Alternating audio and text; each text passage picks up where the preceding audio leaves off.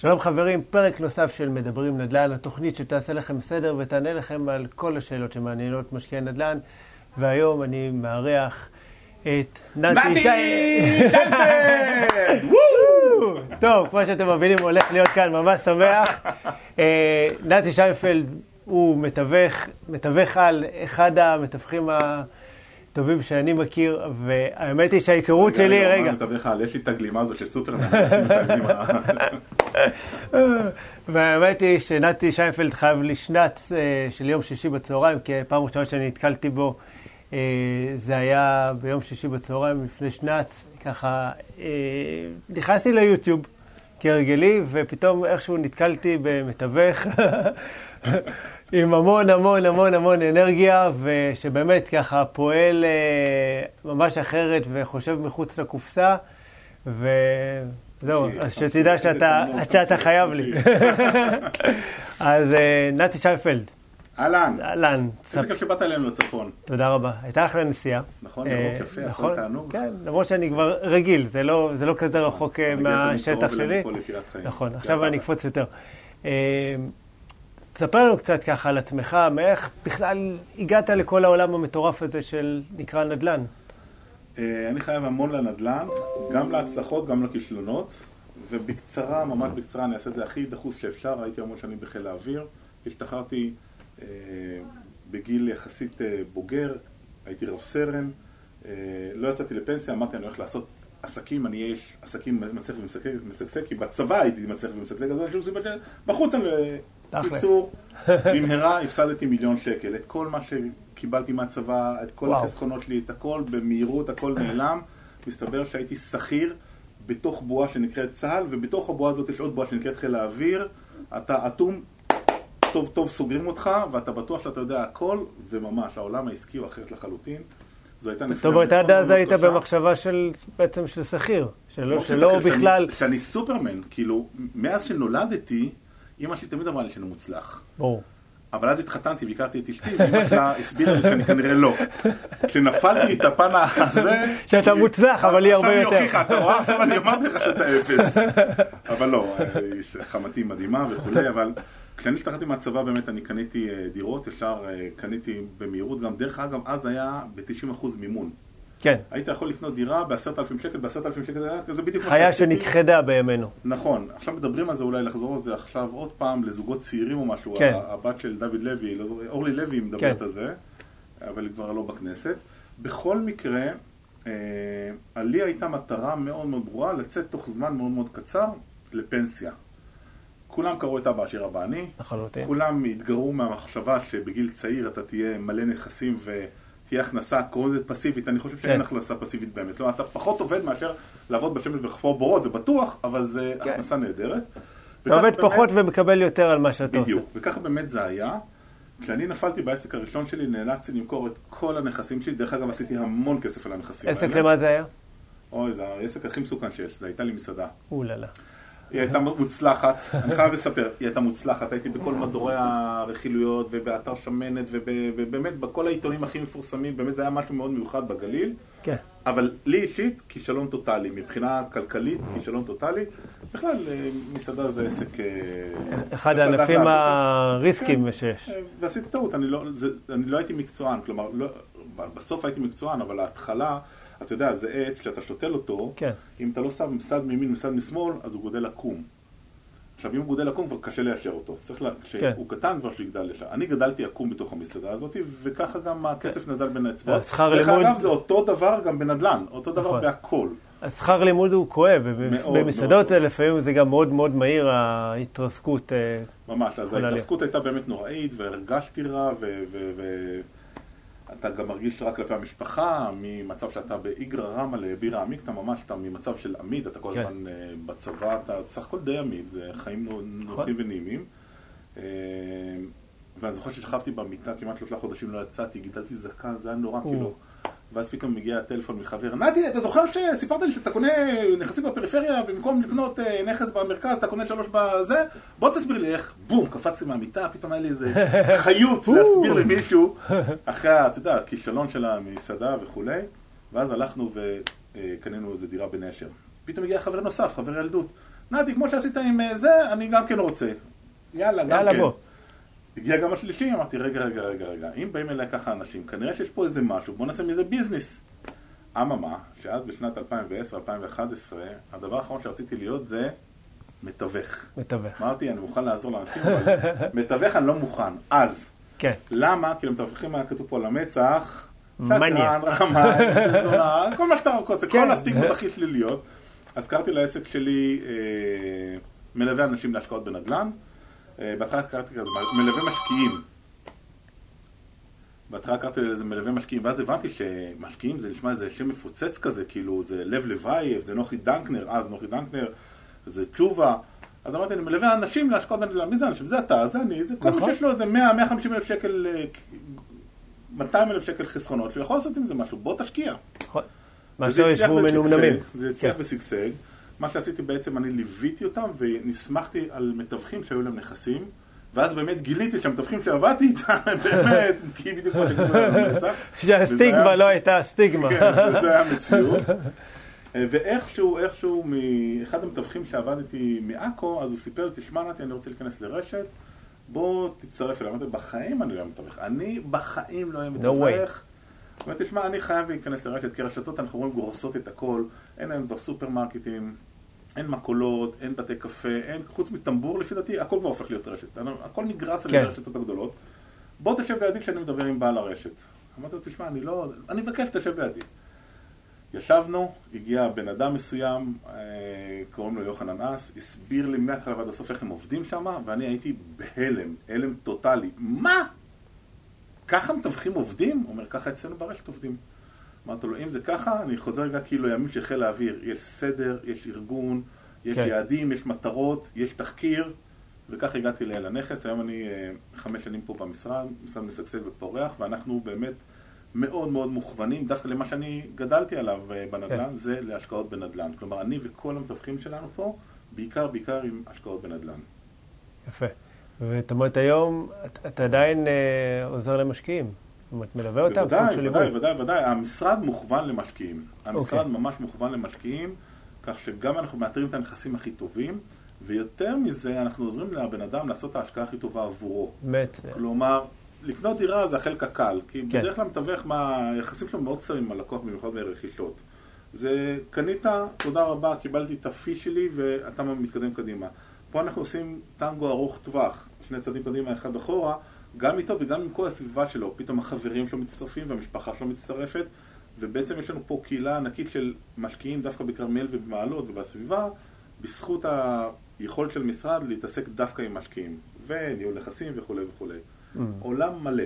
עולם מלא. אז אם אתה מתעסק עם משקיעים ואתה מתווך, אז כנראה שנתקלת במשפט הקסם הזה, שאני רוצה עכשיו עסקה מציעה מתחת למחיר השוק. 30 אחוז. יש לך אחת? אני אגיד לך משהו. כן. אני, אני אגיד לך משהו. תראה, קודם כל, אה, הבעיה העיקרית שרוב מי שאומר את הדבר הזה, הוא למד את הביטוי הזה בלי לדעת מה עומד מאחורי הדברים האלה. ובדרך כלל, אה, כשבא מישהו חדש, שהוא לא משקיע אה, מתורגל, או לא מקצוען, והוא אומר את זה למתווך, זה, אני, אני אומר לכם, זה סכנת נפשות. זה פשוט סכנת נפשות. אם אתם באים עכשיו לאחד מאלה שדיברנו עליהם, אתה אומר לו מחפש מציאה, הוא בעיניים שלו עכשיו רואה טינג טינג טינג טינג טינג, אתה המציאה שלי. חד כן. משמעית. כלומר, הרי אם עכשיו אני ואתה נגיד תבוא אליי, ואתה לא מהתחום, ואתה בהתחלת הדרך שלך, ואתה תגיד אני מחפש מציאה, השאלה הראשונה שאני אשאל אותך, אם אני אראה לך מציאה, אתה תדע בכלל לזהות שזו מציאה, או רק תאמין לי? נכון. כי אם אתה תאמין לי, אז אתה כחומר ביד היוצר, ואם אני שרלטן, או רמאי, או, או מישהו שעכשיו עבורו זו עסקה מהירה, אז אתה באמת מציע עבורי. לחלוטין. זה, זה מסוכן, זה פשוט מסוכן. טרף קל. ההמלצה הראשונה לכל מי שאי פעם ירצה לגשת למתווך, ותכף נדבר על זה כמה זה חשוב להגיע למתווך, אה, אסור לו להגיד אני מחפש מציאה. זה, זה פשוט, אוטומטית זה מדליק אורות אדומים, ואומרים אתה טירון, אתה לא מבין כלום, וזה יכול להיות לך לרוץ. אתה- אני חושב גם בכלל שאתה מצהיר שאני מחפש מציאה, הרי בינינו, מי לא מחפש מציאה? כולנו. אוקיי, מי רוצה, אני רוצה לעשות חרא של עסקה, יש לך אחת? מצוין. אוקיי? חפש מציאה. אוקיי, אתה, קודם כל, כמו שאמרת, אתה צריך לדעת לזהות אה, את המציאה. בשביל לדעת לזהות מציאה, אתה צריך גם להכיר את השוק. לעשות כן. חקר שוק אה, ולהכיר, להיות בקיא, כן. כמה באמת עולה דירת שתי חדרים, שלושה חדרים בבניין הזה, בבניין הזה, להכיר את השוק, את האופי שלו. אה, אוקיי? כי לפעמים יכולים להיות בניינים זהים, בניין, אוקיי? אחד ליד השני, אבל בניין אחד, מה שנקרא נאחס מקולל, כי יש בו כל מיני דיירים בעייתיים, שאף אחד לא רוצה לקנות, אז תוכל כן. לקנות באמת דירה בזול, אבל מה שנקרא, לא תוכל להשכיר אותה לטווח ארוך. ומנגד, אז יהיה בני, אותו בניין, אבל אה, עם דיירים טובים, ואתה יודע, תראה אפילו בכניסה שהוא מטופח יותר, כי תוכל להבין גם שיש שם שכנים שאכפת להם אה, מהנכסים. שלהם. אז נכון, הוא יעלה, יעלה טיפה יותר, אבל אם אתה לא מכיר את השוק ולא יודע איפה לשים את הגרוש וחצי שחסכת, אתה יכול אחר כך לשלם על זה ביוקר. חד משמעית. אז אה, מאוד ביוקר. באמת חשוב, אה. ומציאות, עוד פעם, צריך לדעת גם לזהות אותן. הן קיימות. תראה, אני, אני אגיד לך משהו. אני, אני חושב שהביטוי מציאה זה דבר שהוא אה, באמת אה, נדיר. באופן טבעי, מה לעשות? נכון. כן, מציאה זה מישהו שמצא משהו שהוא לא בנורמה. אני חושב שאם אתה קונה, אה, גם אם אתה קונה נכס להשקעה, במחיר הנכון, אבל במחיר נכון, לא מעל מחיר השוק. כלומר, אנחנו אוהבים לה- להגדיר את זה מחיר ה-X.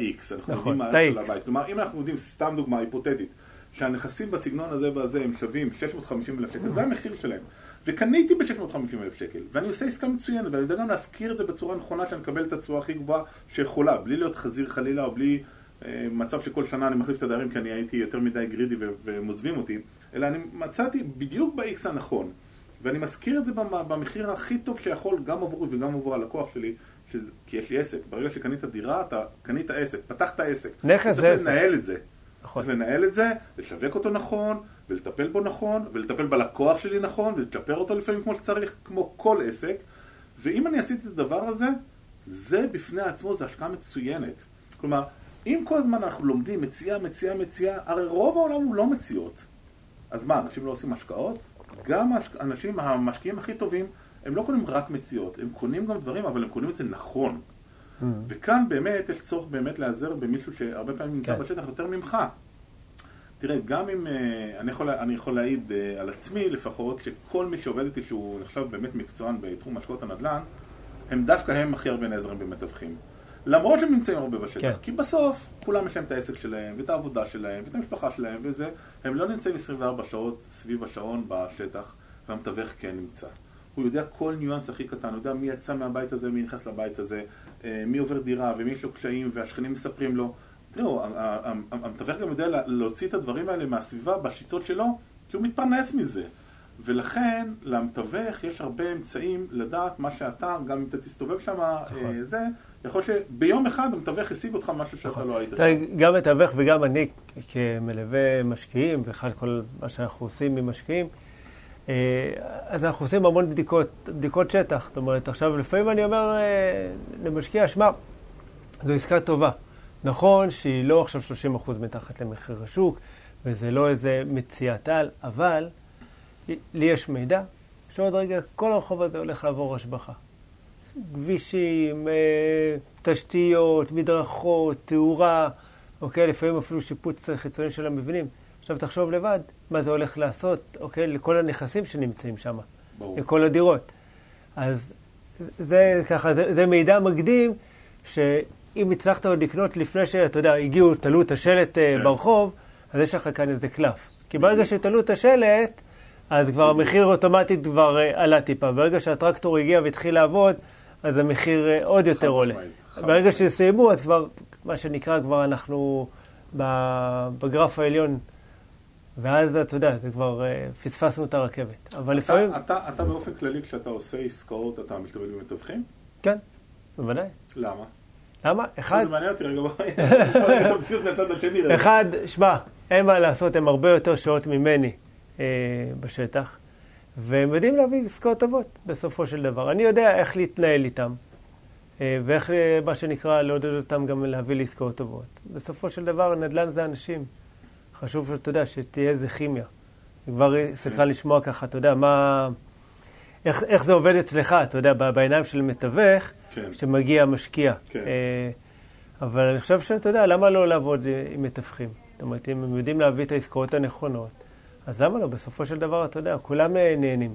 אתה לא יכול לאכול את העוגה לבד ולהשאיר אותה שלמה. אני, ו... משהו, אני אגיד לך משהו, בדיוק עכשיו אמרת איזה משפט, למה לא להביא להם את הזה אם מביא לך עסקה נכונה. אז בוא נדבר רגע על מתווך, כי בסוף זה תחום הנדל"ן. הנדל"ן כן. הוא רחב אופקים, יש לו כל כך הרבה, יש פה יזמות ויש פה בנייה, נכון. ויש פה תיווך ויש פה מכירה ויש פה השכרה, יש פה הרבה דברים. אני אתן לך דוגמה חיה ממש בשבוע שעבר, שדווקא לא משקיע, אבל, אבל הסיפור הזה מספר על הכל. קודם כל אני אגדיר ואומר, אני לא עוסק בנדל"ן, אני עוסק באנשים. נכון. הנדל"ן זה רק אמצעי. בסוף יש בן אדם שמוכר ויש בן אדם שקונה, ואני פשוט מחבר ביניהם, כמו שקע לתקע ומכונות לתקע. בסדר? אני בסוף מגשר, מפשר, כן. ואני מוריד מתחים, ואני מוריד את האגו והדברים האלה, בסוף אני מייצר פה עסקאות בזכות אנשים. אני ראיתי כבר מלא פעמים שאנשים אומרים, הבן אדם הזה אפילו ייתן לי מיליון שקל על הבית שלה, הבית שווה 700, מיליון שקל לא מוכר לבן אדם הזה. כלומר, הבעיה היא לא הנדל"ן, אלא הבעיה היא האגו, נכון. הבעיה היא הבן אדם. ולכן, אה, הגדולה שלי כמתווך, לא שלי, אלא הגדולה של המקצוע הזה זה בעצם לעבוד עם אנשים. כולם חושבים, כן. אני, אני גם לא אוהב מתווכים שאומרים, מכרתי את הבית הזה, לא מכרת כלום. הוא מכר והוא קנה, אני הצעתי עסקה. כן. אני כמתווך לא מכרתי כלום, לא בניתי, לא שיפצתי ולא הזכרתי. נכון. בסדר? זה הוא עשה, אני בסך הכל יצרתי את העסקה. אתה טיווחת. אני בדיוק. עוד נקודה רגע, אני אחזור למה שרציתי, אבל זה, זה ממש יפה, כי, לא, כי, כי זה מדהים. פעם, ה, ה, כמו שאמרנו, הרפיוטיישן של המתווך היה כל כך נמוך, שלאט לאט החליטו לה, להחליף את השם. נכון. עכשיו, זה בדיוק כמו השרת של הבית ספר. כשאני הגעתי בשנות ה-70 לשרת, קראו שרת. אחרי זה קראו לו. אב בית. אחרי זה קראו לו, אה, איך זה נקרא, רכז החזקה. עוד מעט יקראו לו מתכנת הכיסאות והברגים. אבל זה עדיין אותו, אותה עבודה, נכון? לחלוטין. אז אותו דבר גם, מתווך, פעם קראו לזה אה, יועץ נדל"ן, עכשיו קוראים לזה אה, אה, מלווה, כל מיני ביטויים מאוד מאוד יפים ונהדרים. אני היום רוצה להגיד לך, אני וכל המתווכים שלי גאים להגיד שאנחנו מתווכים. גאה. היום שאני יודע מה המקצוע שלי עושה, שזה מקצוע מאוד מכובד. כן. אני מחבר בין אנשים, אנשים מהשמנה וסלטה הכי גבוהים במדינה ועד אנשים הכי פשוטים שרוצים לקנות בית. אני מחבר בין אנשים, אין דבר יותר נהדר מהדבר הזה, זה כמו לזווג אנשים, תשמע, אני, אני, אני, אני, מתאר... אני שטחן. תכלס, יש לך מקום מובטח בגן עדן. אז אני חוזר רגע לדוגמה כן. שרציתי לפני שבוע. היה זוג שרצה לקנות איזה בית, שהמחיר שלו היה כבר מלכתחילה בעל הבית רצה מאוד מאוד גבוה, הוצאנו בסוף את הבית במיליון 900, אה, במיליון 890, הוא רצה מעל 2 מיליון, והבאתי אותו למצב שהסברתי לו, השוק הוא לא כזה, והגיע הזוג שיכל לתת מקסימום מיליון 700 על הבית. עכשיו, אם לא היה פה אה, משא ומתן איכותי, עם המון אמוציות והמון אה, הפרד ומשול והמון איזה, בסוף זה נסגרה עסקה, לא משנה גם על זה למחיר, אבל נסגרה עסקה לא בזכות זה שהוא ירד במחיר ולא בזכות זה שהם עלו במחיר, אלא היה פה מישהו שגרם לקשור המון המון קצוות, ומסתבר שהמחיר זה רק הטייטל הסופי, אבל היו המון המון קצוות, מה הוא נותן פה ומה הוא נותן שם, ומה הוא מקבל פה ומה הוא זה. והדבר הזה זה מארג שלם של דברים שבלעדי המתווך שהיה באמצע, הוא לא היה מוכר והוא לא היה קונה את בית החלומות שלו. כלומר, אם אנחנו מסתכלים רגע על כן מציע או לא מציע, לפעמים בזכות אותו מתווך קנית את בית החלומות שלך, שזה מציע בפני עצמה. כן. או מכרת את הבית שאתה חייב לעבור כי אתה עובר לבית אבות, כי אתה רוצה לעבור כי קנית, כי כבר הבית החדש עומד מוכן, ובלי המתווך, הרבה פעמים אנשים עומדים ולא מצליחים לייצר את זה, ולא כי אני קוסם או משהו כזה, זה מקצוע בפני עצמו. אנחנו, תראה, פעם כשהייתי קטן, היינו הולכים הרבה לשוק. אז שם היית מתווכח על, עם הערכן על העגבניה. היום אתה עובר בסופר, טיט, טיט, אתה אפילו על העגבניה אתה כבר לא מתווכח. כזה, כאילו... אתה יכול לנסות, לא, כן, לא-, לא יעזור. אתה מבין, אז אנחנו כבר לא מורגלים אפילו במשא ומתן הכי בסיסי שיש. נכון. עכשיו על בית של שני מיליון שקלים אנחנו... זה מקצוע, זה הפך להיות נכון. באמת מקצוע. כששואלים אותי אה, כמתווך, גם כמשקיעים וגם כאלה שהם לא משקיעים, מה היתרון שלי? אז אומרים, אז יש שם מתווכים, אני אפרסם לך ואני אעשה לך... לא, עזוב, היתרון הגדול שלי הוא במקום אחד בלבד. במשא ומתן לטובתך, שיהיה לך את העסקה הכי טובה בשבילך בזמן הכי מתאים. כן. אז עכשיו, אה, אני כמשקיע, כן. אוקיי? איך אתה, הוא משקיע בתחילת הדרך, אוקיי? אה, שמגיע, מגיע, אתה יודע, ככה מפגש אפילו ראשוני מול מתווך. מה, מה היית ממליץ בכל זאת, איך לגשת? אז הבנו שבוא נגיד ככה, לא להגיד, אני מחפש מציאה מינימום 30% מתחת למחיר אתה השוק. עשית את התנועה האמיתית. אני אומר לך, אבל האמת, המשודרגים, המשודרגים זה ככה, עושים עם אצבעות. זה צריך לבזר, אחי, זה לא... מחפש מציאה. מציאה. כן, לא, כי, שמע, אני, נתקל בזה. או, תביא לי מציאה, אני עכשיו חותם. עכשיו, סבבה, יש מציאות, אבל גם צריך לעבוד בשבילם. אבל... אה, תראה, אני אגיד לך מה, מה, מה המוטו שלי. המוטו שלי שזה שני הצדדים בוחנים אחד את השני. אתה יודע, כשכלב וכלבה נפגשים ברחוב, הם אחד, מרחכים אחד את התחת של השני. זה מה שצריך לקרות גם, ב- סליחה על הביטוי. אני מרחך לו את התחת, והוא מרחך לי את התחת. בוא, בוא נודה, אני בסוף עובר פה הרבה כסף. בהמשך. כן, מה אתה אומר? נקרא לילד בשמו. כן.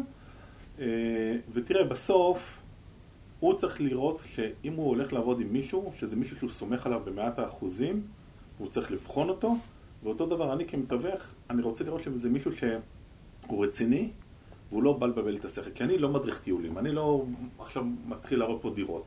עם כל הכבוד, כאילו, נכון. אני לא מדריך טיולים. אני המטרה שבסוף בא אליי בן אדם, אחרי שתכף נספר מה אני חושב שכן צריך להיות, אני רוצה שבסוף תצא מפה עסקה, עד כמה שניתן. לחלוטין. אז אני, אני אגיד קודם כל, דבר ראשון, דבר ראשון, אני חושב שכדאי אם אתה מתווך, אה, אם אתה אה, אה, משקיע בתחילת הדרך, לבוא ולהגיד את האמת בצורה הכי אמיתית, הכי פשוטה והכי נכונה. להגיד שלום, אהלן נתי, אני מאוד מעוניין בהשקעה, אף פעם לא השקעתי, זו פעם ראשונה שלי, הייתי שמח שתעזור לי. תשמע, הייתי שמח שתעזור לי, זה מילת קסם. פתאום כולם נשפכים בלעזור. במקום להגיד, שמע, בדרך כלל באמת זה שניים שקראו ביחד את אבא עשיר אבא אני. אנחנו משקיעים מתל אביב, אנחנו, שבו, שבו, אני כבר רואה. זה כבר מזהה אותם. אם הם הגיעו בשתיים... כזה שמות ביובב עכשיו הגיעו לי, אתה כן. מבין?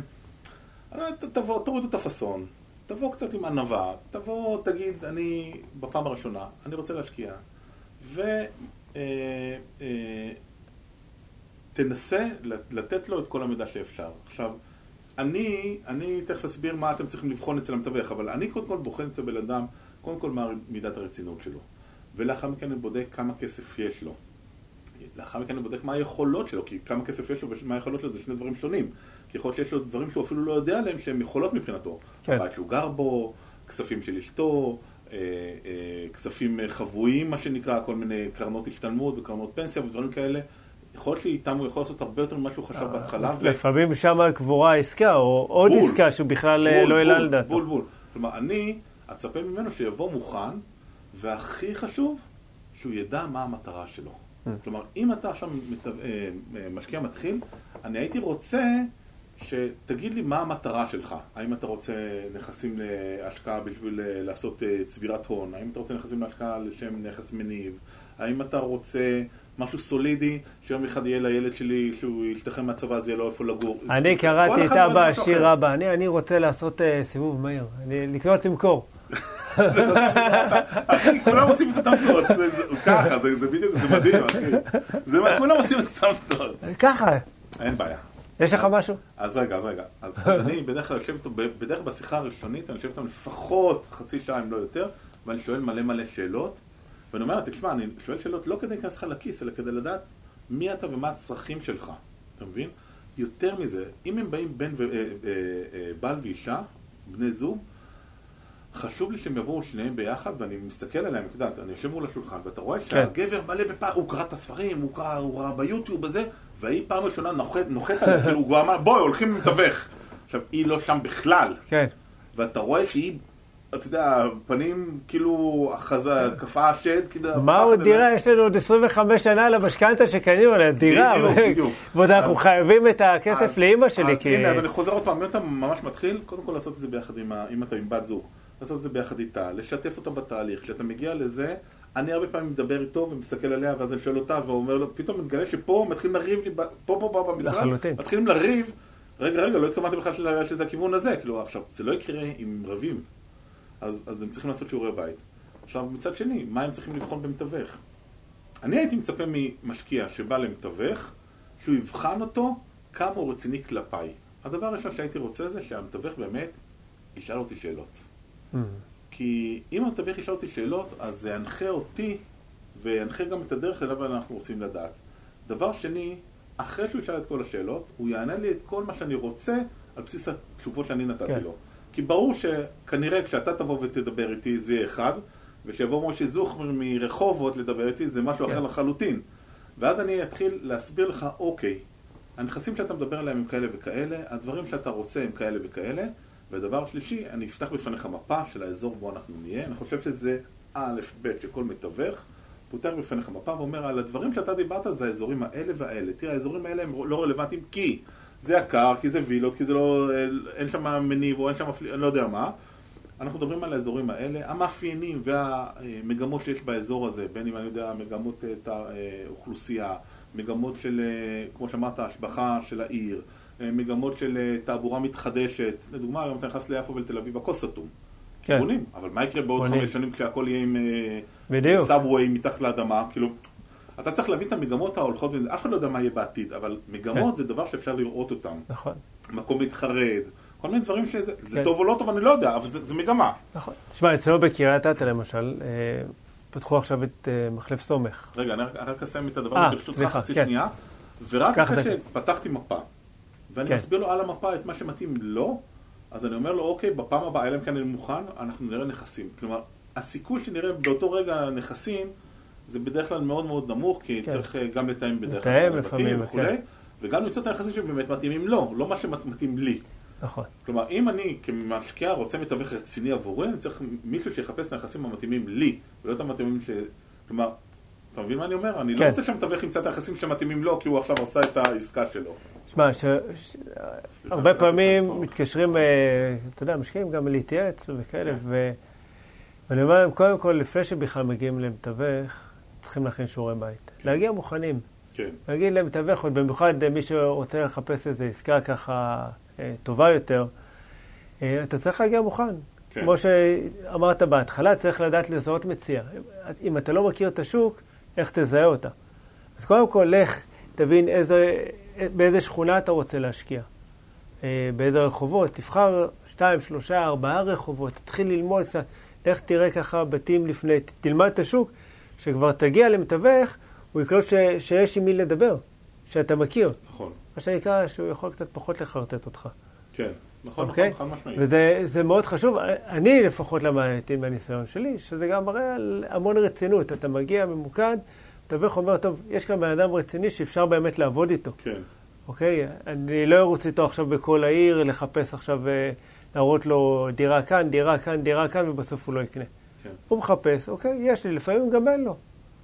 אבל אתה יודע, יכול פתאום אחרי חודש, לא- חודשיים אני- להרים טלפון. אני אעשה לך קומה נוספת על העניין הזה, למה דווקא מתווך. אה, חוץ מזה שאתה כבר עשית את ההכנות וכולי, כמו שאתה אומר, זה אצל המתווכים תמיד יש את הנכסים הכי טובים. אני, אני אסביר למה. לא, יש לך איזה מושג למה? כי אתה בשטח. אז אני, אני, אני אעשה את זה אחרת. אוקיי. תראה, אנחנו בישראל, ובישראל יש בעיה גדולה. בישראל יש הרבה ישראלים. כן, סוג של בעיה. הם בטוחים. יש לה פתרון. דרך אגב? אני, כזה דרך אגב, אני בטוח שמה ש... אה, אני ישראלי, כל איזה אפסנאי שהיה בגולני, אז אני חושב שעכשיו הוא יכול לעשות הכל. כן, אה, סליחה מהגולנצ'יקים, סליחה מהאפסנאים. אל תסתבך עם גולני. אה, תראה, הישראלים הממוצע שרוצה למכור בית, קודם כל ינסה לעשות את זה לבד. ברור. שאני אשלם למתווך, תגיד, "ת- ת- תשתגע, כתוב לי פה פראייר? ברור כן. שלא. לכן הם מנסים לבד. ובדרך כלל, בדרך כלל, כשהם מנסים אה, למכור לבד, הם בכלל לא בכיוון והם נותנים הרבה הרבה יותר גבוה נכון. ממחיר השוק האמיתי. אפרופו מתווך, אה, אפרופו משקיע, הוא צריך לדעת במחיר האמיתי שנמכרו הנכסים. ומה שקורה הרבה פעמים, הוא נכנס לתהליך של סחרור, שהוא לא מצליח למכור את הבית ולא מצליח למכור את הבית, וזה מאוד מייאש, אנשים אומרים תודה רבה, תודה רבה, תודה רבה, לא, כן. לא, לא, לא, לא, ולאט לאט הוא מוריד, מוריד, מוריד את המחיר, וכשהוא כבר באמת בשל למכירה, כי בהתחלה הוא לא בלחץ, נכון. אבל יכול להיות שהוא בדיוק קנה בית הבא, יכול להיות שהוא אה, בית בבנייה, כן. יכול להיות שהוא עובר לבית אבות, יכול להיות שהוא חייב למכור בגלל לחצי- לחצים, כשהוא כבר באמת הופך לבשל, והוא כבר באמת קשה לו, אז הוא אומר טלפון לנתי שיינפלד. היי נתי, שלום, אני רוצה למכור את הבית שלי. כשאני בא אליו ואני אומר, תשמע, מחיר השוק הוא X, בוא נעשה X פלוס חמישה אחוזים, זה אומר שהבן אדם בשל למכירה. עכשיו שוב, אפרופו מציאה וזה, כן. כלומר, כשעכשיו יגיע אליי הקונה הכי מתאים לזה, כמו שקע לתקע ומוחמד למכה, יש פה מכירה מהירה. לאו דווקא מציאה, אבל כן. מכירה בלי הרבה לחצים וקשיים וזה, אבל אתה מקבל את הבית הכי נכון למה שאתה מחפש, נכון. במחיר הכי מתאים, בקלות. וזה אם הוא היה מספיק אמיץ להשיל את האגו מעליו ולהרים את הטלפון לנתי שיינפלד ובאמת ככה להגיד לך בוא, יש לי דירה למכירה, כי רוב הפעמים מה שהוא יעשה, הוא ימשיך לנסות לבד. נכון. ומה שבסוף נכון. יקרה זה מה שאנחנו קוראים לזה בשפה המקצועית, לשרוף את לשרוף הדירה. הבית. בדיוק, צודק. אוקיי? ואז הרבה פעמים אפשר כאן להגיע לכל מיני מציאות אה, וכאלה. נכון, נכון. יש אופציה. נכון, נכון, נכון, אוקיי. נכון, נכון. אבל אני אומר שבדרך כלל הנכסים שממילא אצל מתווכים, זה נכסים שהם באמת בעל הבית באמת באמת בשל למכירה. בין אם זה מתחת למחיר או בין אם זה במחיר.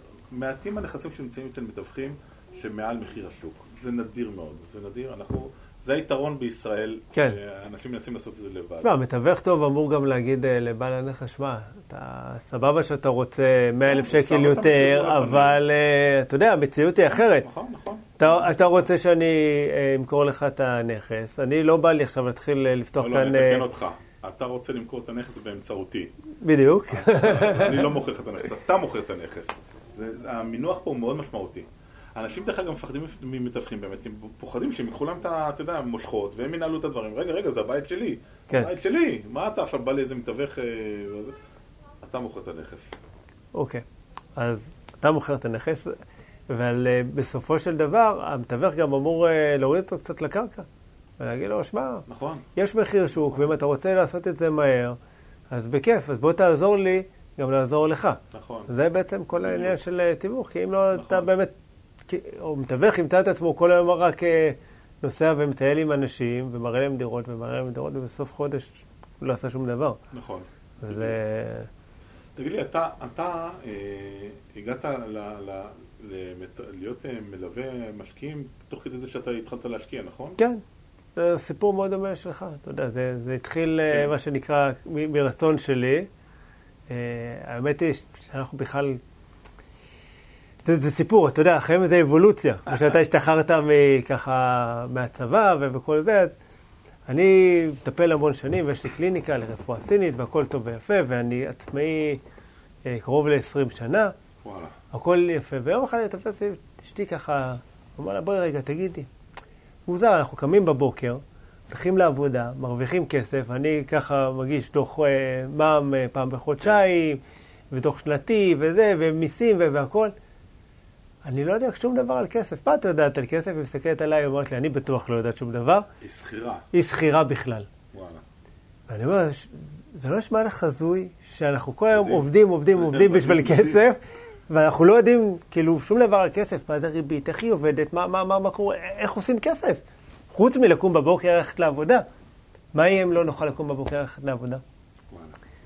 ואז uh, התחלתי לחפש, אתה יודע, תשובות, קצת גוגל, uh, לקנות ספרים, ויש איזה קטע שפתאום התודעה שלך מתחילה להתרחב, שאתה פתאום מתחיל לגלות דברים שאתה לא יודע. ואמרתי, טוב, מה אני עושה? הרמתי טלפון לחבר טוב, שככה, אני יודע שהוא חי מהכנסה פסיבית, ש... בוא נגיד, אז לא הבנתי איך הוא עושה את זה, כן. הרמתי לו טלפון, אמרתי לו, זוהר, חייבים להיפגש. הוא אמר לי, יאללה, תבוא בכיף. וואלה. כן.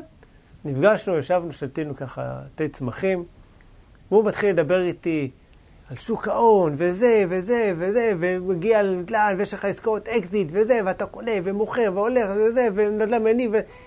יצאתי עם כאב ראש. כאב ראש מטורף, שלא לא, לא, לא כל כך הבנתי כלום. זאת אומרת, לא יכולתי להסביר שום דבר לאשתי, רק מה שאני יודע שירדתי ממנו, והרמתי לטלפון, ואמרתי לה, ממי, אנחנו הולכים להשקיע בנדל"ן. וואלה. כן, אבל מה, לא יודעים שום דבר, אז uh, באמת ככה הלכנו, עשינו גם קורסים ו- וכאלה, ו- ולמדנו, אבל זה היה מה שנקרא מהיום למחר. לא חיכינו, נפגשתי איתו בשני, ביום חמישי כבר התחלנו, וואלה. ו- וזהו, ו... שמע, כל, כל העניין הזה בכלל של ליווי משקיעים ו- וכל מיני, לא, לא ידעתי בכלל שקיים דבר כזה. אז זה, זה משהו שנולד, אתה יודע, תוך כדי הליכה, ו... ואני מניח שעוד הרבה דברים טובים ככה ייוולדו תוך כדי הליכה. איזה יופי. אז יש לי שאלה, תגיד, כן. אתה, הרי מלווה משקיעים, ובטח מעניין, מה, אני יכול להגיד על עצמי, אבל מה, מה, רוב האנשים שמגיעים אליך, מה הם רוצים? הם רוצים מניב, ורוצים אה, עסקה שהם עושים עסקת הון, כלומר, הם מוכרים ב- ברווח, מה... תראה, אה, מי לא רוצה למכור ברווח? בסדר, רק צריך לפעמים להבין שחוקי המשחק קצת השתנו. אוקיי? בעשור האחרון, אני מניח כן. שאתה רואה את זה אפילו יותר. אה, אפשר למצוא מציאות. ובאמת אנחנו מביאים להם לרוב גם עסקאות שהן מתחת למחיר השוק, ועושים יופי של אה, עסקאות. אבל לפעמים גם הרווח אה, לא, לא חייב להיות תמיד הרווח הגדול בקנייה. לפעמים כן. דווקא אני אומר להם, בואו תחזיקו את הנכס הזה שנתיים, שלוש, ואז תוכלו גם ליהנות מעוד רווח שיגלו כן. בעצם בתוך העליות ערך. אוקיי? או בכל מיני תוכניות השבחה אזוריות שהולכות להיות. צריך לבחון את זה, כל עסקה לגופה. ברור. אבל uh, לפעמים יש הרבה כסף שחבוי מתחת לפני השטח. שבמספרים זה לא נראה, אבל אם מחכים טיפה ועם סבלנות והם יודעים בדיוק איפה לשים את השקל, אז uh, אפשר באמת uh, לחוות ככה, להיות uh, ערך יפות ורווחים גם יפים. אני, אני, אני אשאל עוד שאלה, כי זה מעניין אותי. Uh, אני מסתכל על עצמי כמשקיע וכמתווך. Uh, הכל תלוי במטרה שלך, במטרת על שלך. לחלוטין. איפה אתה רוצה להיות. כן. אתה בטח מתאר לעצמי שיש לך מטרת על, אתה יודע בדיוק מה אתה... אני... אצלי השתנתה דרך אגב. קודם כל... זה מדהים, דרך אגב, יש לי נכון. צבא, תוכניות הן בסיס לשינויים. אז אה, כן. אז למה אני שואל אותך? כי אני יכול לספר... אני חייב רגע אבל לספר, כן. שנייה, אוקיי? לי יש... כל הזמן קוטע אותי, איך אפשר ככה? תכלס, תרבות אה, דיבור על הפנים, אבל אני אשתפר, אוקיי? מפרק לפרק אני משתפר. אוקיי, לא, אבל, נראה לי שזה ככה אה, חשוב. דיברת על מטרה. יש לי מטרה, קודם כל, שאני ואשתי ישבנו והגדרנו אותה ביחד. וואו. כי אנחנו תא משפחתי, אנחנו ביחד במסע הזה. אני מ-day one, היה לי ברור שהיא חייבת להיות איתי. אחד, זה מפיג את כל הפחדים. מספר אחד. אוקיי? כל מה שאתם עושים קודם כל עם הבית. לחלוטין. עם האישה, עם הבעל, כן. הבעל עם האישה, ואם צריך גם ילדים מתבגרים. גם כן, לכלול את הבית. דרך אגב, הבנות שלי מגיעות איתי לראות שיפוצים, והכל, הן מעורבות והן קטנות. הגדולה שלי בת שמונה וחצי, כאילו, כן. והן מדברות, כאילו, אבא, אז רגע, אנחנו קונים, ואתה מזכיר או שאתה בוחר. וואלה. הם בפנים, הכל, זה חלק מהתרבות. אצלנו, אתה יודע, זה מה שנקרא אה, רוח וחול, ואין ויאנג, והכל, מדברים גם אה, רוח וגם חומר. קיצר. אה, מה שרציתי להגיד, יש לנו תוכנית ומטרה ברורה, ואנחנו חתמנו, עשינו עם עצמנו הסכם, שאנחנו uh, מתחייבים לעסוק בנדל"ן, וזה, אוקיי, זה התחיל בחמש שנים, עד תאריך מסוים, לא משנה מה התוצאה. לא עניין אותנו, הרבה לפני שכל העניין של השקעה נכונה, וליווי משקיעים, וכל מה שאנחנו עושים, וסיורי שטח והכל, בכלל לא, לא היה על הפרק. רצינו, אתה יודע, לעצמנו, לדאוג, הייתה לנו מטרה. אוקיי, המטרה שלי זה היה לדאוג שתהיה לי פנסיה. כעצמאי, אין לך פנסיה. נכון. רציתי לדאוג פנסיה, ודבר נוסף, אותי הטריף שאני הולך לצאת לפנסיה, כרגע היום ידוע, בגיל 67. מה יהיה מחר? ואם לא בא לי... ואם לא בא לי 67, למה לא 57? למה לא 55? כן. למה לא 50? אוקיי? אז זה אחד מהמטרות שלי. לא רוצה לחכות לגיל 67, וסביר להניח שזה לא יהיה 67, כי יעלו את זה. אז יש לנו את הכל כתוב, מה, מה המטרה שלנו, את התוכנית פעולה והכל, ומעת לעת אנחנו גם מדייקים את זה, כי אנחנו, סיבה מאוד פשוטה, לומדים עוד דברים חדשים בדרך, משכללים את היכולות הפיננסיות שלנו, ולפעמים אנחנו גם מגלים שמה שנקרא, אתה מתקדם הרבה יותר מהר ממה שבכלל תכננת. נכון. אוקיי? נכון. אז זה לגבי מטרה. אז אני רוצה לספר לך רגע על התוכניות והמטרה שלי שהם השתנו ב... ב...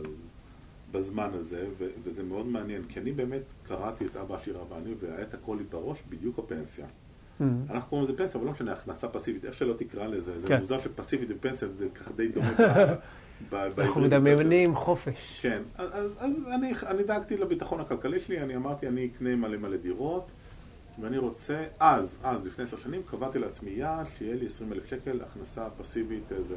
והתקדמתי יפה מאוד, התקדמתי באמת יפה מאוד, תוך זמן מאוד מאוד קצר, והיה לי 5,000 שקל, ואז קרה לי המשבר הגדול, שבו אה, הפסדתי מיליון שקל, נאלצתי למכור את כל הנכסים שלי, גם כל התוכנית השתנתה לחלוטין, כלומר עכשיו המטרה שלי לצבור הון. אני במינוס מאוד מאוד גדול, הפסדתי המון כסף, אה, מכרתי את כל הנכסים, למרות שזה היה ברווח, גם הפסדתי כי עשיתי טעויות, כי לא ידעתי לקחת משכנתה נכונה.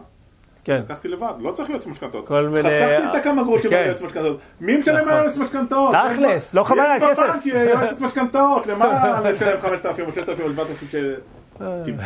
אני שילמתי המון כסף על התחנות יציאה שלא כן. עשיתי. עמלות פירעון מוקדם וכאלה. קנסות מטורפים, מדבר איתך על 80, 90, 120 כן, אלף כן, שקל. זה- זה. עשרות אלפי שקלים. כלומר, כל הרווח שלי הצטמצם כמעט בחצי, זה היה מטורף, כי לא עשיתי את זה נכון. אפרופו, אם אנחנו ממליצים, כן. אז כל מי שהולך להשקיע, גם לקנות בית לעצמו וגם להשקיע, קחו איתכם אנשי מקצוע. נכון. שווה, זה כסף קטן ביחס לעתיד, כסף קטן ביחס למה ששייך אליכם. והמטרות שלי השתנו לחלוטין, ועכשיו המטרה שלי היא ככה, כמה שיותר מהר לצבור הון. דרך אגב, אני יכול להגיד שבזכות הנדל"ן, אני הצלחתי אחרי שבע שנים, לפני חצי שנה, דרך אגב, גמרתי את החובות שלי. וואו, יפה. אני לא יודע, אם לא הייתי בתחום הנדל"ן, הייתי מצליח לסגור את החובות האלה. וחלק מזה גם אני פה בתחום התיווך, כי באמת בתיווך אתה מתפרנס באמת באמת יפה, ברוך השם, אם אתה ישר ואתה אמין ואתה איכותי ואתה מקצוען, אתה באמת מתפרנס יפה מאוד. וחוץ מזה, אתה כל הזמן במעגל המשקיעים, אתה כל הזמן במעגל הנדל"ן. כלומר, אם יש כבר איזושהי עסקה טובה, אני כן. פה, אני מצאתי אותה. אז אם אין לי את הכסף, אני יכול לעשות ביחד עם חבר, ביחד עם משקיע, אני יכול אה, לקדם את הדבר הזה. ולמה אני מספר את הדבר הזה? למה אתה מספר? אני מספר כי חשוב להבין שהתוכנית היא הבסיס להכל. אבל גם אם היא נשברת באמצע, אתה צריך עוד פעם לקבוע יעדים, יעדי משנה. כי לדוגמה, התוכנית הראשונית שלי הייתה כדי שיהיה לך אה, פנסיה. כן. ברגע שנקלעתי למשבר, הבנתי שאני עכשיו צריך לצבור הון, כלומר, צריך לעשות קפיצות. נכון. או לעשות בומבות בתיווך, או לעשות בומבות בקנייה ומכירה, איתי או לבד או עם אחרים. וברגע שאני מתייצב, אני עוד פעם, התוכנית משתנה חזרה לתוכנית הראשונית, לפנסיה. כלומר, התוכנית יכולה להשתנות, אבל חייב שיהיה לך מטרות. אם אין לך מטרות ברורות, מאוד קשה ליישם את הדברים. זה כמו שאתה נכנס ל-Waze. כאילו, אתה כן. נכנס לאוטו, אוקיי, אני רוצה להגיע לבאר שבע, אז ה-Waze מראה לך אם אתה תלך מפה או תלך מפה. נכון. פעם פנה אליי איזה מישהו ואומר לי, תשמע, אה, יש לי 500 אלף שקל, מה הכי כדאי לי לעשות? אמרתי לו, תשמע, אני לא ציין לייזר, אני Waze. הציין לייזר מראה לך בום, זו המטרה. אני לא יודע מה המטרה שלך, אתה רוצה להגיע לאילת, תגיע לאילת, אתה רוצה להגיע נכון. לחיפה, תגיע לחיפה. אני יודע להגיד לך איך תעשה את זה, אחרי שתדע מה המטרה שלך. לחלוטין. אם אתה רוצה מניב, אז בוא נלך על מניב. אם אתה רוצה לעשות עסקאות מהירות, בוא נלך על עסקאות מהירות. אם אתה רוצה משולב, אז בוא נלך על משולב. אם אתה רוצה אה, חלוקת אה, נכסים משולבת עם אנשים נוספים וניהול נכסים של זה, כן. בוא נלך על זה. יש כל כך הרבה פרמטרים, אבל אתה חייב שיהיה לך מטרה על, לאיפה אתה רוצה להגיע. לחלוטין. אבל עכשיו, אני כמשקיע בא ואומר לך, תשמע, אני רוצה עסקאות מהירות, אני, מי הרי לא רוצה, אתה יודע, שהכסף שלו יעבוד אני מהר. אגיד לך מה השאלה הראשונה שאני אשאל אותו? כן, כמה היית מצפה לקבל בעסקה? שאלה טובה. מה, מה רוב התשובות שאתה רוב שומע? התשובות הן מאוד רדודות. קודם כל, אף אחד לא חושב על זה, לצערי. זה זה אה, מדהים, אה, אנשים לא... כן. כן. לא, לא חשבתי על זה. אז- עוד פעם, מה המטרה שלך? השאלה הראשונה שאני שואל זה באמת, אוקיי, כמה אתה חשבת על ה... עכשיו, אם בן אדם אומר, תשמע, 30 אלף שקל אני מרוצה, או 40 או 50, אני אומר, עזוב, שחרר, כאילו, אתה גם גר במרכז הארץ. אנחנו פה בצפון, במקרה הזה כרמיאל, מעלות, עכו בסביבה. לנהל תהליך כזה, במיוחד אם זה מחויב בשיפוץ, ומחויב בפינוי, ואחרי זה הכנסת דיירים, ואז מכירה, ואתה רחוק מפה, זה... טווח הסטייה הוא כל כך גדול שאתה יכול להפסיד כסף. נכון. אתה מבין מה אני אומר? לחלוטין. על תחום כזה. אז אומר, עזוב, לא שווה את המאמץ, שלפעמים זה יכול לקחת לפחות חצי שנה, במינימום חצי שנה, עם שיפוצים ועם הכל. של עסקה, כן, עד שלפעמים, אתה כן, יודע, נתפרת. לגמרי, עורכי דין ועניינים. וואלה, אני אומר לו, אחי, בוא תהיה מתווך איתי, תעשה פעם אחת 30 אלף שקל בשתי כן. עסקות. עכשיו, ברור זה לא קורה מיום אחד, אבל אני מנסה להסביר שזה בסדר, 30 אלף שקל זה לא סכום מבוטל, חלילה, חלילה. לא, אני לחלוטין זה- לא. אבל אם נגיד היעד שלך היה 150 או 200 אלף שקל, ובסוף גם הרווחת 30 כי היה סטייה, אני אומר, אחלה בל אחלה, שאפו וכל כן. הכבוד. כי רק הניסיון שלך והטבילת אש הזאתי, והטעויות שעשית, זה השכר לימוד הכי טוב שאתה יכול. לקבל. עכשיו אבל עסקה אם לומדים. התחלת נמוך, אם התחלת נמוך, ויכול להיות שלא הצלחת, כי יש טעויות, כולנו עושים טעויות. אין, נכון. nobody is perfect. אפילו לא אני. כן. למרות שלי אמרה שאני מושלם. אז, אה, אז, אז המחיר טעות הוא יכול להיות קריטי. ואז מה יקרה? הוא גם הפסיד כסף, ואז הוא מלכלך על התחום הזה, ואז הוא אומר איזה גרוע, ואיזה גרוע המתווך הזה, ואיזה גרוע העיר הזאתי, ואיזה גרוע בכלל לעשות נדל"ן, ואיזה גרוע... כן, סוף מעשה במחשבה תחילה. לחלוטין. ולכן אני שואל, אה, כל אחד שמגיע אליי, מה המטרה שלך? כמה כסף אתה רוצה כן. לעשות את הדבר הזה? אז יש כאלה באמת אומרים, אה, 20-30 אלף שקל. ואני אומר, 20-30 אלף שקל, תן לדירה לנוח, לעבוד, שנה, שנתיים, שלוש, ותעשה גם 100 אלף שקל. תן לה לעבוד ותצא עם יותר כסף. כן, כי 30 אלף שקל מספיק שהורידו אותך במשא ומתן, כי כמו שאנחנו שנינו יודעים, אה, רובנו לא גאונים אה, במשא כן. ומתן. ועשרת אלפים שקל זה, זה ככה, כי אתה פתאום לחוץ ופתאום הלך עוד איזה משהו. אז מה, נשארת כבר עם 20 אלף שקל? זה, זה כדאי. זאת אומרת, גם בשביל, אתה יודע, בסוף, אתה עובד, אה, כאילו, יחסית, אתה יודע, קשה בשביל גם לעשות את העסקאות האלה. נכון. אז, זה אז, אז שזה השאלה, לא פסיבי. אם זה שווה לך... העסקאות האלה זה ממש לא כן. פסיבי, זה- זה- זה להתרוצץ בין בעלי מקצוע. אתה יודע מה, בוא נתחיל בעלי מקצוע הכי בסיסיים שיש. כן. גם בלי שיפוצים. זה להתרוצץ בין מתווכים, זה להתרוצץ בין עורכי דין, זה להתרוצץ עם יועצי משכנתאות, בין בנקים, אם אתה לא כן. לוקח את זה. זה התעסקות. נכון. ואחרי ו- זה מיסוי, יש גם עם בנקים יש משא ומתן, אתה יודע, אתה לא הולך נכון, נכון, לבנק נכון. הראשון, דופק שלום, אה, מה את אבל נותנת לי?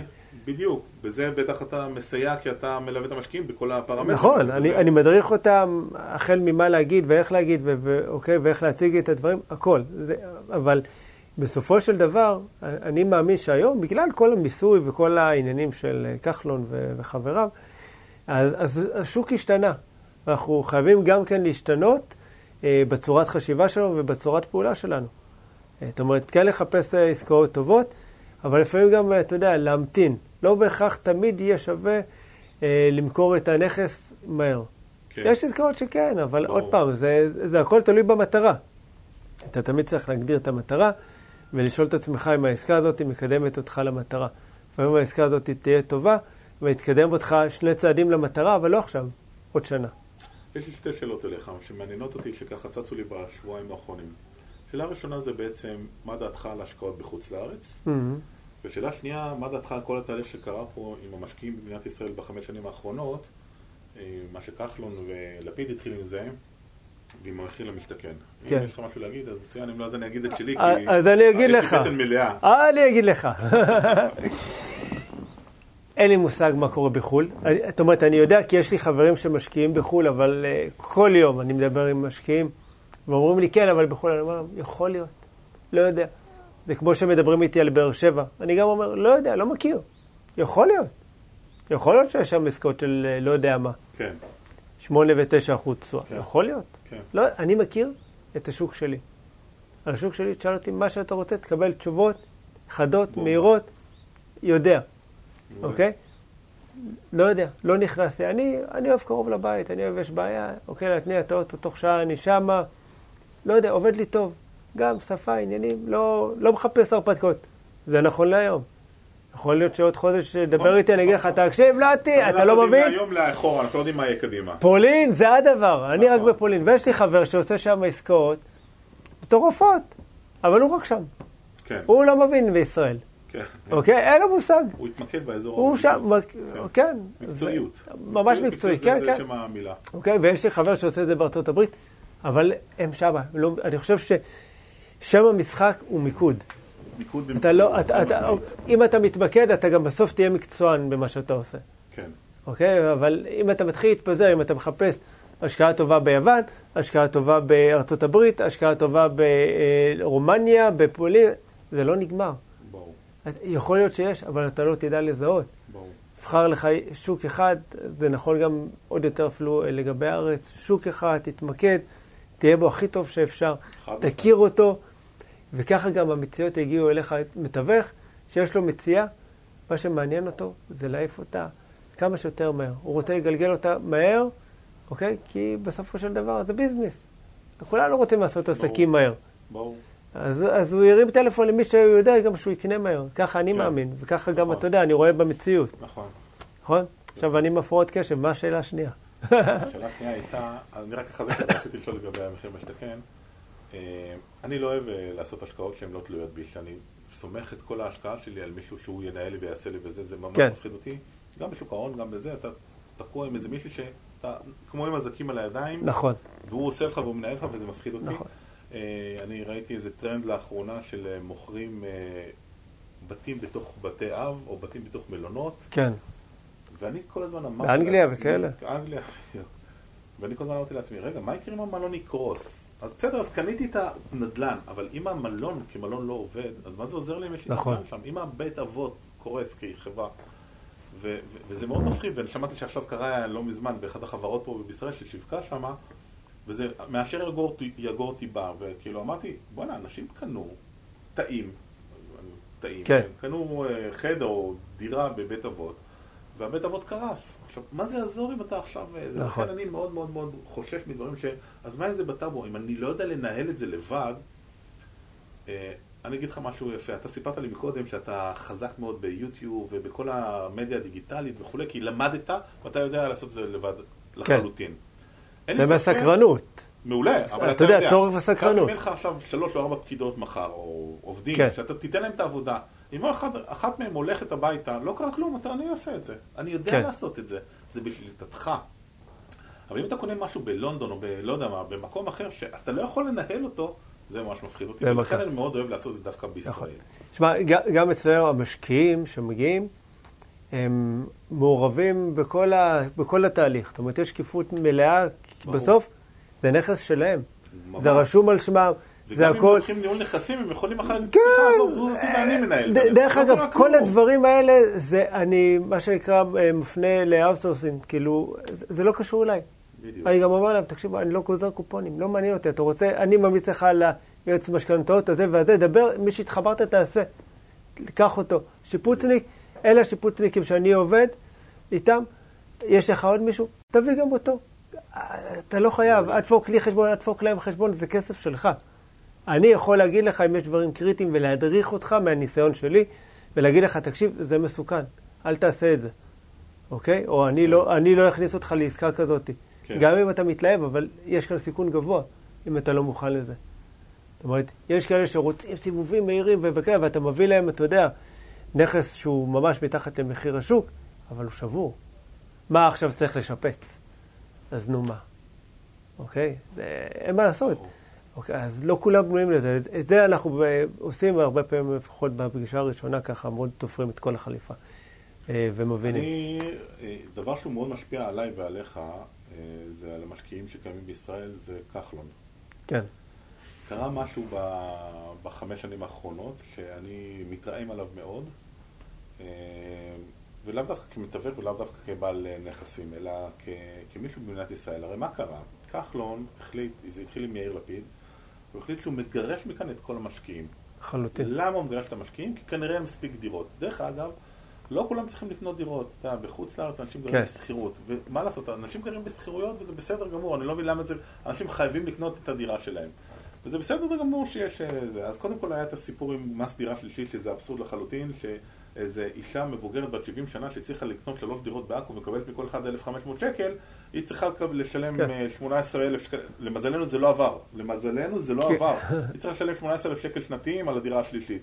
לעומת זאת, מישהו שיש לו דירת 10 מיליון שקלים במגדל אקירוב, ועוד אה, וילה בזה ב-22 מיליון שקל, לא צריך לשלם מס, כי זה רק שני נכסים. כן. אבסורד מוחלט.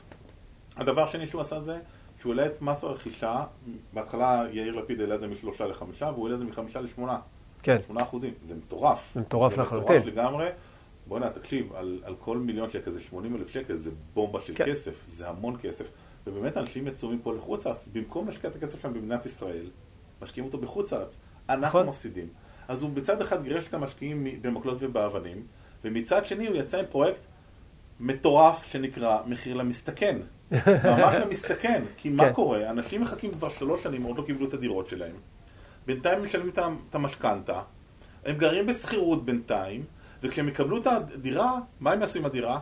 הזכירו אותה. יזכירו אותה! כמעט גאוני! שגר בנהריה, או סליחה, ברעננה, או בהוד השרון, או בפתח תקווה, הוא יעבור פתאום לדימונה, או לכרמיאל, או, ל- או ל- לקריית שמונה? ברור שהוא לא יעבור. אז מה עשית? גירשת את כל המשקיעים מהארץ, והפכת את כל אלה, הזוגות הצעירים שבאמת רוצים דירה, הפכת אותם למשקיעים. אולי אבל זה מתוך אה, השכלה? פיננסית. אני- מה? אולי הוא מנסה להחדיר להם איזו השכלה פיננסית. שמע, הם, הם מסכנים, אני, אני, כן. פוגש אותם, אני פוגש אותם כשהם באים אליי להשכיר את הדירה, או שהם בזה, והם בפאניקה מוחלטת, והם צריכים לטפל בדירה, אתה יודע, הם קיבלו דירה מקבלן, כן, הם צריכים לעשות פוליש. עכשיו, פוליש עבורם, זוג צעיר, בני 24-25, זה 5,000 שקל, לא יודע מה. כן. מאיפה אני אביא את הכסף הזה? לא מתוכנן. אני, לא רק שלא מתוכנן, אני משלם את משכנתה ועוד שכירות כרגע. כאילו, איך אני אעשה כן. את הדבר הזה? והם לא משקיעים, הם לא, הם לא, הם בדיוק הפוך מכל מה שדיברנו עד עכשיו. כחלון הצליח להפוך אותם למשקיעים בעל כורחם, והם פשוט מסכנים. נכון. אין להם איזו תוכנית עסקית, הם הלכו כן. לקנות בית, כן. הם אמרו, יש לי כפו עליהם כסף. הר זה- גיגית, אתה עכשיו משקיע, אתה מס... עכשיו הם גרים בכלל במרכז הארץ, והוא מקבל דירה במעלות, לך תשכיר את הדירה במעלות. אני, אני אומר לך, גם מה הוא מכיר. במעלות? הוא לא מכיר, ועכשיו הוא תלוי, עוד פעם, במתווכים שהוא צריך לסמוך עליהם, שהוא כן. לא מכיר אותם, ולא יודע מי הם, הוא לא יודע למי לפנות אפילו, וכל מי ש... כל דאלים גבר, מרחם על הזוגות האלה. כן. אני ממש, וזה זה השפיע מאוד על שוק המ- המשקיעים פה, אני ממש מרגיש את ה... את ה את זה, הנקודה. זה זה שינה את חוקי המשחק, נתחיל ממש, מזה, אוקיי? ממש. אה, אנחנו לא יודעים מה מה יהיה, אתה יודע, נכון, אבל... נכון. אה, לא, זה שבסוף כולם יש להם דירות זה נהדר, זה באמת נהדר, כן. ברוך השם שזוגות צעירים מצליחים לקנות ואפילו להיות משקיעים, כי זה כן. אידיאל, מבחינתי הלוואי וכל הילדים שלי יהיו משקיעים אה, בדירות. אבל, אבל זה נוצר פה מין איזה סמטוחה כזאת שכרגע יש אה, בלבול מאוד מאוד גדול מול המשקיעים במדינת ישראל שברחו לחוץ לארץ, ומצד שני מלא משקיעים שהפכו להיות, אנשים שהפכו להיות משקיעים בעל כורחם, וזה משפיע על השוק בצורה קיצונית. אה, מעניין. כן, מעניין. מעניין. אבל... עולם אה, הנדל"ן מעניין. נכון, לא- לא משעמם לרגע בתחום הזה. לא משעמם, אני נהנה ממנו כל רגע. בחרה לי השאלה, הייתה לי איזו שאלה שרציתי לשאול. אה, בוא נגיד ככה, יש לך איזה תחזית מה אתה צופה לקראת, אחרי הבחירות הקרבות ובאות? אני לא יודע להסתכל קרוב. נכון שנבואה ניתנה לשוטים, אבל סתם, אתה יודע, הימור של נתי שיינפלד. לקטנים או לשוטים, אז אני. קטן בטוח אני לא, ושוטה ממש לא בא לי להיות, אבל עובדתית אנחנו תמיד רואים שכשיש רוויה גדולה של בנייה, המחירים יורדים. אני יכול להגיד שכרגע זה די נעצר, הייתה עלייה תלולה מ-2008 ועד היום עלייה מאוד מאוד מאוד גבוהה, באמת, בכל הארץ. אין כן. מקום שלא הייתה בו עלייה, ואנחנו רואים איזו התמתנות מסוימת, מסוימת יאמר זכותו של כחלון בקטע הזה, תלוי מצ- מצד מי מסתכלים, מצד המוכרים או מצד הקונים, זה די נעצר. אני מעריך שאולי כשימשיכו, תראה, ממשיכים לבנות המון, אתה רואה כל הארץ, כל הארץ מנופים מנופים, אתה נוסע נכון. בכביש 6, מנופים, מנופים, מנופים, מנופים, כן. מנופים. זה יוצר באמת איזושהי uh, תקיעות, כי אנחנו רואים, לדוגמה, תראה, עפולה השיגה את מדינת ישראל בעשר שנים. היא בנתה את כל מה שקורה היום במדינת ישראל, עפולה עשתה כבר לפני עשר שנים. ויש הרבה בתים שעומדים ריקים. כן, המון משקיעים. כי קנו משקיעים, וזה מקריס בניינים שלמים. זה מקריס בניינים שלמים. תחשוב שאתה נכנס לבניין של 36 דירות, מתוכו עשרה, רק עשרה, לא חצי, כן. עשרה אה, אנשים, עשרה דיירים הם אה, בעצם משקיעים. יכול להיות שהם אפילו לא מצליחים להשכיר את הדירה, הדירה עומדת ריקה, אין מי שישלם אפילו על החשמל ואולי אפילו על המעלית. נכון, אין חדשים, תשלום זה בית. נורא ואין, בדיוק, זה נורא ואיום, זה מקריס בניינים, זה נראה רע. בדרך כלל גם בניין שרוב רובו אה, של משקיעים, אז הדיירים השכירים, השוכרים, הם פחות משקיעים פחות מטפחים, אכפת להם, ופחות אכפת נכון. להם בדיוק, ומהר מאוד זה יהפוך למעברות לצערי. אה, אבל אני רואה שזה ילך ויגדל כי יש לנו מדינה קטנה. אם אנחנו מסתכלים לטווח של 30 שנה קדימה, אנחנו רואים זה ילך ויגדל אפילו 50 שנה קדימה. קודם כל אנחנו מדינה קטנה. כן, מבחינה אידיאולוגית אני תמיד אומר להשקיע בארץ הקודש, כי זה הארץ הכי קדושה שיש. נכון. אבל מבחינה נדל"נית, אין ברירה. תראו היום מה קורה בתל אביב. מצד שמאל יש לה דגים, מצד ימין היא מוקפת בכל אה, סובב תל אביב, רמת גן, כן. אין לה לאיפה להתפתח. נכון. מה היא עושה? מורידה בניינים, מעלה מגדלים, מורידה בניינים, זה יקרה, יום אחד זה יקרה גם ברמת הגולן, אולי לא בדור שלי ולא בדור של הילדים כן. שלי, אבל אנחנו מדינה קטנה, אלא אם כן ביבי יחליט להגיע עד לדמשק, בסדר? לא- להרחיב. להרחיב, בדיוק. אבל אנחנו מדינה קטנה, ולכן הנדל"ן פה יהיה מאוד מאוד מאוד יקר, והוא יעלה ויעלה ויעלה ויעלה, כן. אין לי ספק. בטווח הקרוב, אני מדבר בחמש שנים, אני חושב שתהיה איזו ירידה קטנה, לפי, לפי דעתי, כי בסוף יש פה איזה כן. גדולה של כמות בניינים. אנחנו ראינו את זה בשנת ה, בשנות, אה, סוף שנות ה-90. הייתה את העלייה הגדולה, מ-95 עד אה, 98, 99, הייתה עלייה מסיבית של כמעט מיליון אה, עולים בעש- בעשור הזה, אבל השיא היה בין 95 עד 98. אה, אני מזכיר לכולם שאז אריאל שרון זיכרונו לברכה היה שר התשתיות, והקימו במסות, והנדל"ן כן. ירד, ירד, ירד, ירד, והוא ממשיך לטפס עכשיו חזרה. כלומר, שמע, אם היצע- אם מסתכלים. על גרף של אה, 20 שנה, 30 אם שנה. מסתכלים מ-48 ועד היום אנחנו רק בעלייה, אבל אבל זה נכון. הולך ככה, אתה יודע, זה נכון. זה הולך ככה, יש עליות כן. ויש ירידות, אבל המגמה היא כל הזמן מגמת עלייה. ההבדל בין נדל"ן לבורסה, שבבורסה אם המניה שלך צנחה, ירדה, התרסקה, נמחק הכסף, הלך. בנדל"ן זה, זה לא קורה, זאת אומרת, גם אם עכשיו מחירי הדירות ירדו ב-100 אלף שקל, אוקיי, או לא יודע מה, באחוזים, ב-20 אחוז, 30 אחוז, זה לא שהסוחר שלך פתאום מרים אליך טלפון, יגיד לך, שמע, ראיתי שמחירי הדירות ירדו, ובוא, בוא, ת- תן לי עכשיו איזה הנחה, תוריד לי איזה 500 שקל בשכירות. זה לא עובד. אתה יודע, זה מזכיר לי, זה מזכיר שתמיד אני מסביר לאנשים שרוצים לקנות דירה, נגיד, נגיד, היפותטית, נעשה את זה עגול. נגיד הם קונים דירה ב-500,000 שקל ומקבלים 2,000 שקל חודשית. כן. שזה 24 שקל לשנה. בוא נגיד שזה ככה.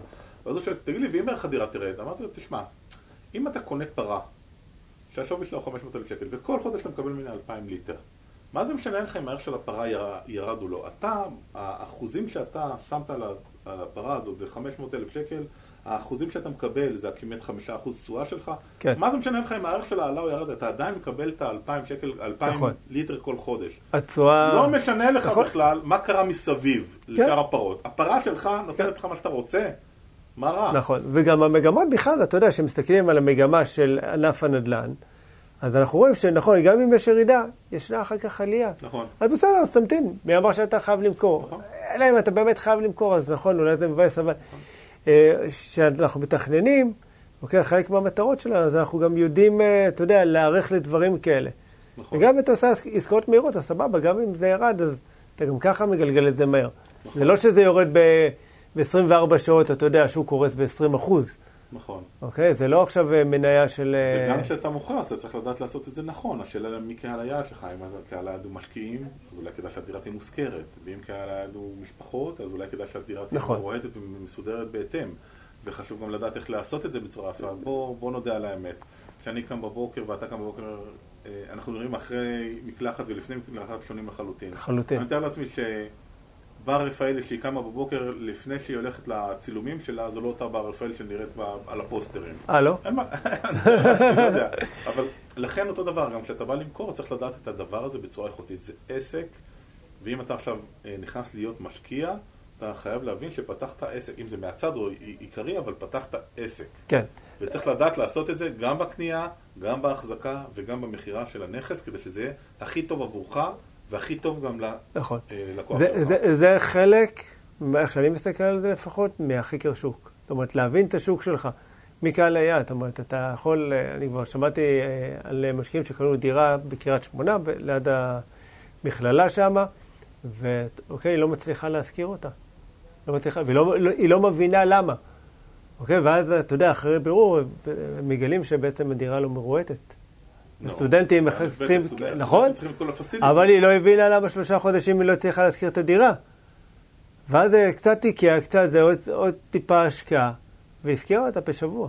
בדיוק. אז, אז הדברים האלה קורים, כמה שאתה יודע, לי ולך זה נשמע אולי כן, ככה בדיוק. טבעי וטריוויאלי, מה, איך זה יכול להיות? זה קורה. וזה סיפ. זה סיפור מה... ש- לפני שבועיים אולי. אוקיי, זה לא רק, איזה אה, משהו עכשיו אה, מלפני לנו חמש שנים. קולגה נהדרת שם, קוראים לו גלעד בוזגלו. כן, כן, זה- נכון.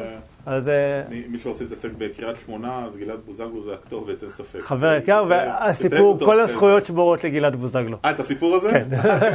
גלעד הוא המתוק. חבר טוב. כן. אז תראה, אני אגיד לך משהו. אני טוען שכל דבר צריך להיות מקצוען, ומה שאתה לא יודע, תיקח מישהו צמוד אליך שיעזור לך נכון. לעשות את הדברים האלה. בהכל. זה כסף קטן ששווה כסף ענק בהמשך. לחלוטין. חד משמעית. זה הנה, הדוגמה הזאת שנתת, שלושה חודשים דירה לא מושכרת, זה הפסד כסף. לחלוטין. זה לא שאתה לא מקבל כסף, אתה מפסיד, כי אתה גם משלם ארנונה. אתה- כן. אבל אתה, אתה, יכול להיות שאתה גם משלם... אתה משלם גם משכנתה. משכנתה, וגם אתה אוקיי. משלם משכנתה. הפוטנציאל שלך זה הפסד, זה לא רווח. נכון. גם לא אפס. וזו נקודה מאוד חשובה. הנה עכשיו נתנו את ה... זה אחלה דוגמה דרך אגב. לפעמים טיפ אחד, או ליווי אחד, או מישהו שעושה לך את הדברים טיפה שונה, זה משנה עולם ו... ממש, כן. שמיים וארץ. אני יכול לתת דוגמה על, על אה, השותפה שלי פה, בזה, מעיין. היא, אה, עשינו תוכנית מסוימת לרכישת דירה, אצלנו כולם, כל הסוכנים, היעד שלהם בסוף לקנות נכסים. אה, היא קנתה דירה, ותכננו איזשהו משהו מאוד מאוד ספציפי שאנחנו חשבנו ביחד, והגענו ליועץ משכנתאות מצוין שלנו, והוא שינה לה לגמרי, הפך לה את הכל, ומסתבר שבלונג רן היא הרוויחה 156 אלף שקלים. וואו. מטורף. עכשיו, בהתחלה שנינו נלחמנו, מה, וזה וזה, ואז הוא הוכיח לנו במספרים. חבר'ה, מה שאתם אומרים זה נכון. בואו נסתכל רגע 25 שנה קדימה, פתאום אתה רואה שיש פה 156 אלף שקלים. עכשיו, הוא עלה הרבה כסף, למרות שהוא קולגה ולמרות שאנחנו בזה. בסדר. אנחנו משלמים על אנשים טובים, אנחנו רוצים לשלם על דבר טוב, good value for money. כמה שהוא עלה אולי הרבה, הרוויחה הרבה יותר. אוקיי? במצטבר. אז זה מתחבר להכל, למלווה משקיעים, לשמאי, ל...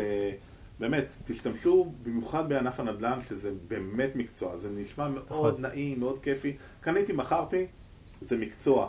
אני ממש ממליץ, תשתמשו באנשי מקצוע. יש בהכל. הרבה דברים ש- שלומדים תוך כדי הליכה. זאת אומרת, אני לא חושב שיש עסקה שאתה לא לומד משהו. חד משמעית, זאת אומרת, אה, זה...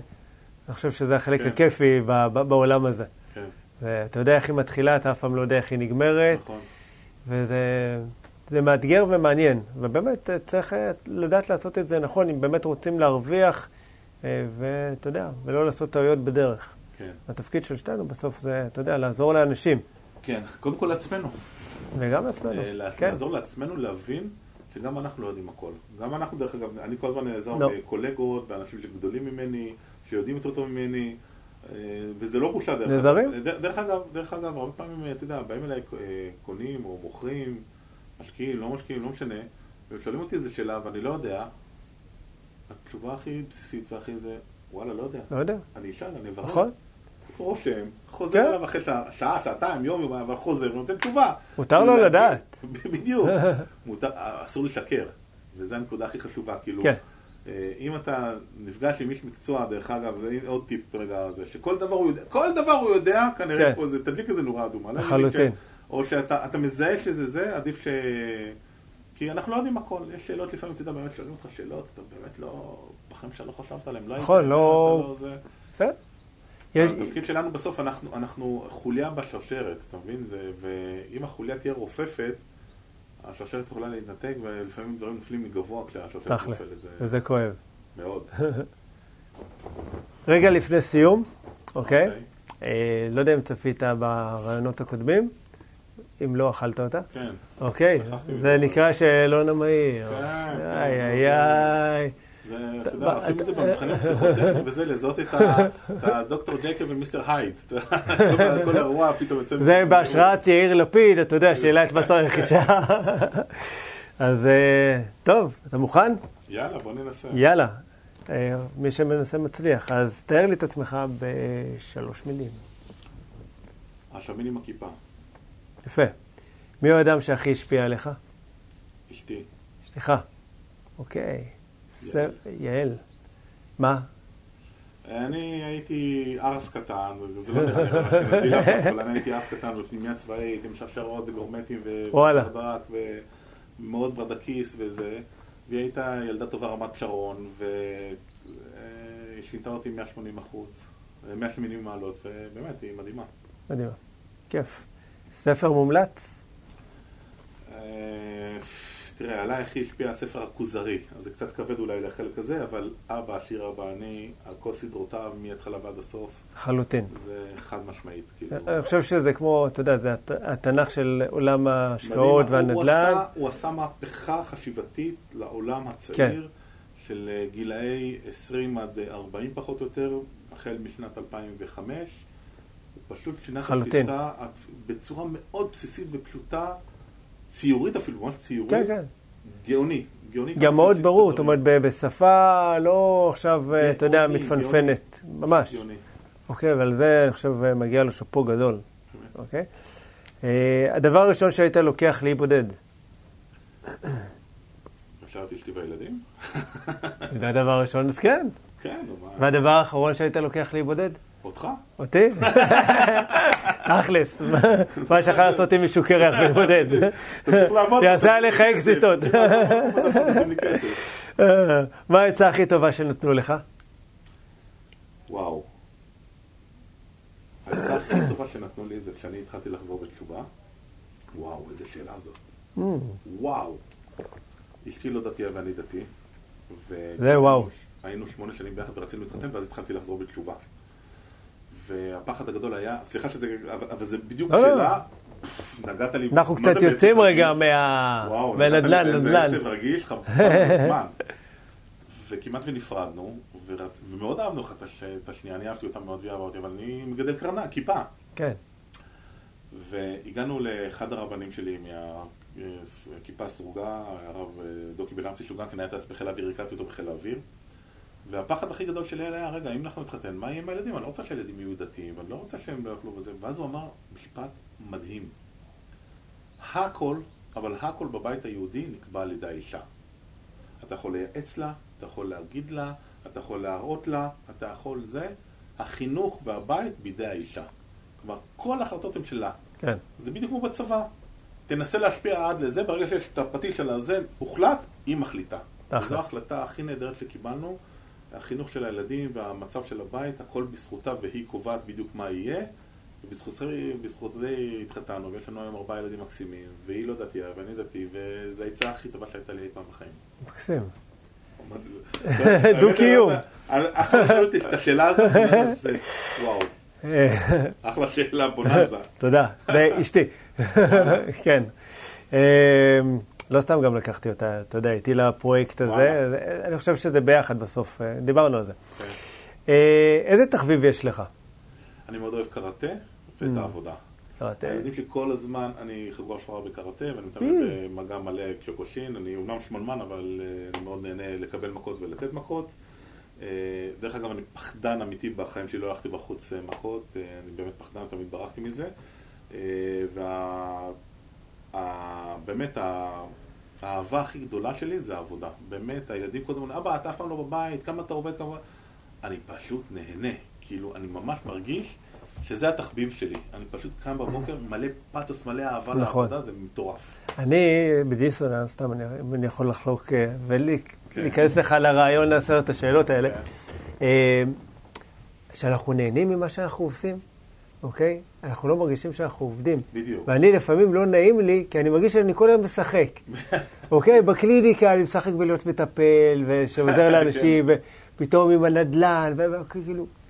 אני אני אומר, מה- מה אני עושה? כאילו, כיף. מתי אני כבר אמצא עבודה רצינית? כנראה שזה לא יקרה. וואלה. אבל כן. אתה, אתה רואה את כל החברים שלך, אתה יודע, מתלבשים יפה והולכים למשרד וחוזרים, ואתה כל פעם עם איזה, אתה יודע, מיזם אחר וזה, ועושה, ו... אוקיי? כן, לא אשקר, העבודה שלי ספציפית היא לא רק עבודה, כלומר, לשבת בבתי קפה זה עבודה. כן, אה, לדבר עם אנשים על הא ועל דא, עבורי זה עבודה. נכון. אה, לקשקש small talks זה עבודה, ומה אני אוהב יותר מאשר לדבר עם אנשים. אז. עבורי זה יצא כאילו בול. גם עכשיו אנחנו עובדים. אני קמתי, הלכתי כן. לעבודה.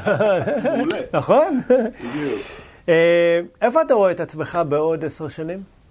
בעוד עשר שנים? כן. אני מאוד הייתי רוצה שיהיה לי אה, אה, משרד שנותן המון פרנסה להרבה אנשים מהסביבה.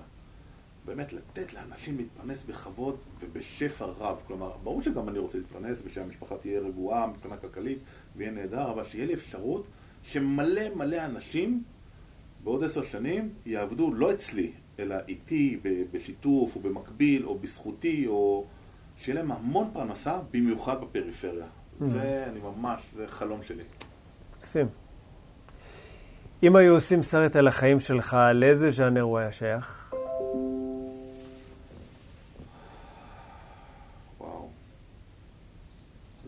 אה, לא לא- ספונטני, אל אה, עכשיו תהיה כבד. מין אה, רומנטיקה כזאת משוגעת. כן, אתה בחור רומנטי? מאוד, כן. מאוד. אה, לאן היית הולך אם היית בלתי נראה? וואו, איזה. שאלות. מאיפה הבאת מה, אותם? אני אביא... אמרתי לך, זה אשתי. הייתי בלתי נראה. אה, בטוח הייתי רוצה להיות אה, באחד המשרדים של אנשים מצליחים שאני מסתכל עליהם ככה בהערצה, לראות איך, הם מעבירים את היום שלהם אה, כל פעם אצל מישהו אחר. ואז אני, אני גיליתי שכשאתה מסתכל על מישהו, על המעשים שלו, יש מושג כזה ביהדות. כן. לשבת אצל הרב, לדוגמה, לעשות ליל סדר אצל הרב שלך, לא במשפחה. אתה רואה איך הוא מתנהג עם הילדים, כשהם צורכים וזה וזה וזה, כולנו בני אדם. נכון. הרי לא הכל כמו בספרים בזה. אני דרך אגב עשיתי את זה כשהיינו בדיוק בשנה הראשונה של הנישואים, ובאמת, וזה עולם אחר לגמרי.